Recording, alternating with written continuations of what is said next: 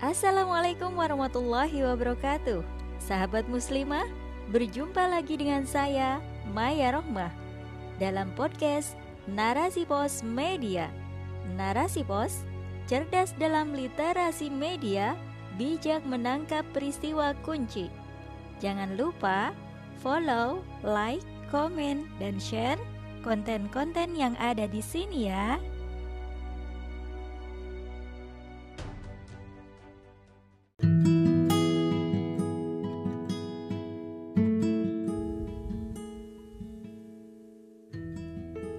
Sahabat Berkah Karya Ayah Ummu Najwa. Ali bin Abi Thalib Khalifah yang begitu luar biasa Sahabat sekaligus menantu Rasulullah Pernah mengatakan Janganlah kalian bersahabat dengan orang fajir lagi fasik Yang lisannya buruk Karena ia pasti akan memperindah perbuatan-perbuatannya Yang ingin agar kalian menirunya mengikutinya meninggalkan ibadah, yang meninggalkan sholat, makan uang haram, menggibah, dan lainnya. Para ulama ketika ditanya, siapa orang yang kau dekati dan kau duduk bersamanya? Mereka menjawab, saya akan bersahabat dengan orang yang apabila saya melihatnya akan mengingatkan saya kepada Allah Subhanahu wa taala dan apabila dia berbicara maka akan menambah amal ibadah saya. Ibadah mereka membuat saya semakin mencintai akhirat.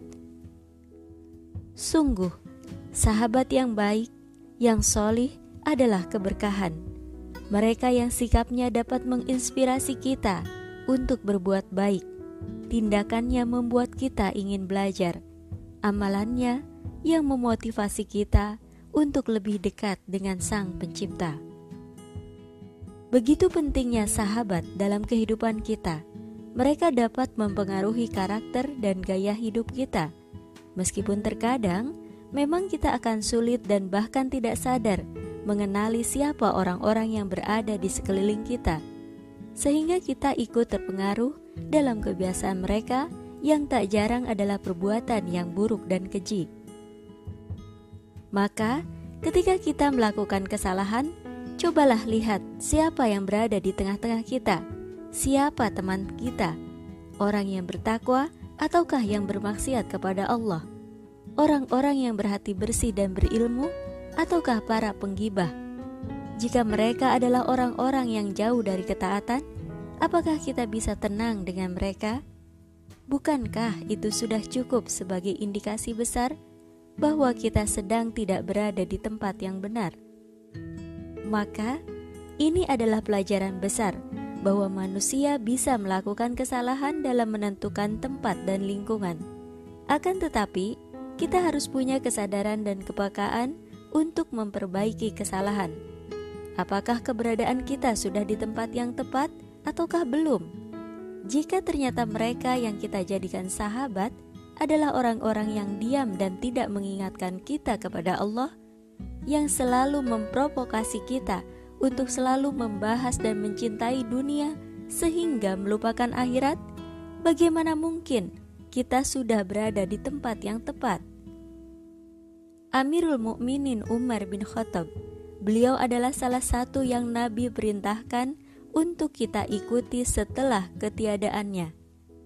Ikutilah dua sosok setelah aku wafat, Abu Bakar dan Umar telah meriwayatkan dalam kutul kulub, tidaklah seorang hamba diberikan kenikmatan yang lebih baik setelah hidayah Islam, hidayah hijrah, melebihi nikmat memiliki saudara atau sahabat yang solih.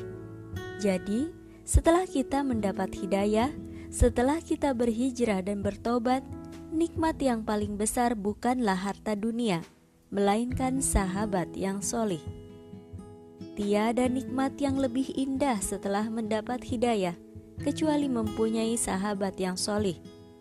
Kemudian Umar melanjutkan, "Oleh karena itu, apabila salah seorang dari kalian mendapatkan cinta yang tulus dari sahabat dan saudaranya yang solih, maka peganglah erat-erat. Genggam erat cintanya, jangan kita lepaskan." jangan kita abaikan, apalagi kita remehkan, karena ia adalah nikmat terbesar untuk kita. Imam Ash-Syafi'i pernah mengatakan, "Jika Anda memiliki sahabat atau teman yang membantu Anda dan mensupport Anda untuk taat kepada Allah, maka pegang erat orang tersebut." Tidak sekedar kita dekati, namun harus kita pegang. Alasannya, karena mendapatkan sosok sahabat solih yang seperti itu luar biasa susah, sedang lepas darinya adalah perkara mudah. Tatkala kita melakukan blunder, maka hubungan sudah beda, tidak lagi dekat. Ini adalah suatu kerugian bagi kita. Abdullah bin Abbas radhiyallahu an menjelaskan tentang waliullah bahwa mereka adalah orang yang jika kita melihatnya maka kita akan ingat Allah. Jika kita sampai berpisah dengannya, maka termasuk kufur nikmat karena kita telah menyia-nyiakan nikmatnya. Dan orang-orang yang mempunyai value atau selevel dengan itu, mereka akan lebih mudah dekat dengan yang lain sedang kita masih tidak jelas, babak belur, jatuh bangun, terpuruk, dan seterusnya. Manfaat mempunyai sahabat taat. Mempunyai sahabat yang solih tentu akan banyak keuntungan dan manfaat yang kita dapat. Di antaranya, pertama, Sahabat solih akan senantiasa memperbaiki dan menasehati apabila kita salah. Sahabat sejati tidak hanya akan bersahabat dalam kesenangan atau mereka yang memuji karena basa-basi semata. Dengan membersamai mereka, maka harapan kita adalah mendapatkan cinta mereka berupa nasihat dan peringatan untuk senantiasa berada di jalan Allah. Dikatakan dalam sebuah ungkapan Arab, Sodikoka man sodakoka laman sodakoka. Sahabat sejatimu ialah mereka yang selalu jujur. Jika kau salah mereka akan mengingatkan Bukan mereka yang selalu membenarkanmu. Kedua, sahabat solih juga akan senantiasa mendoakan kita Karena tatkala kita mendoakan sahabatnya dalam keadaan sahabatnya tidak mengetahui maka akan ada malaikat yang mengamini serta mendoakan bagi orang yang berdoa tadi. Ini berarti orang yang mendoakan akan memperoleh apa yang ia doakan untuk saudaranya. Dan inilah bentuk ketulusan dan keikhlasan yang sejati. Sebagaimana sabda Rasulullah Shallallahu alaihi wasallam yang diriwayatkan oleh Muslim sebagai berikut. Sungguh Doa seorang Muslim untuk saudaranya, sedang saudaranya tidak mengetahuinya, adalah doa yang mustajab. Dan bagi orang yang akan mendoakan saudaranya ini, akan ada malaikat yang bertugas mengamini doanya. Apabila dia mendoakan saudaranya dengan kebaikan, maka malaikat tersebut akan berkata, "Amin." Engkau akan mendapatkan yang semisal dengannya. Ketiga, Sesungguhnya sifat solih itu menular. Jika kita bergaul membersamai orang solih, maka kita juga berharap akan menjadi solih. Biiznillah. Imam Bukhari dan Muslim telah meriwayatkan sebuah hadis Rasulullah Shallallahu Alaihi Wasallam. Permisalan teman yang baik dan teman yang buruk adalah laksana seorang penjual minyak wangi dan seorang pandai besi seorang penjual minyak wangi, barangkali dia akan memberikan hadiah padamu, atau engkau membeli darinya, atau engkau memperoleh aroma wanginya.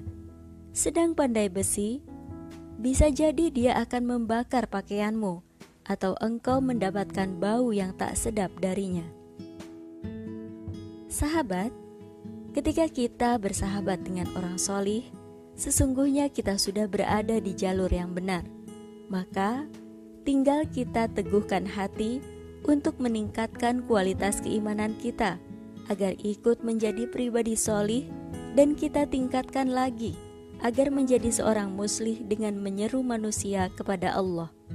Maka genggamlah erat sahabat solih kita, jangan pernah lepaskan ambil nasihat dan ilmu dari mereka sebanyak mungkin. Wallahu a'lam bisawab.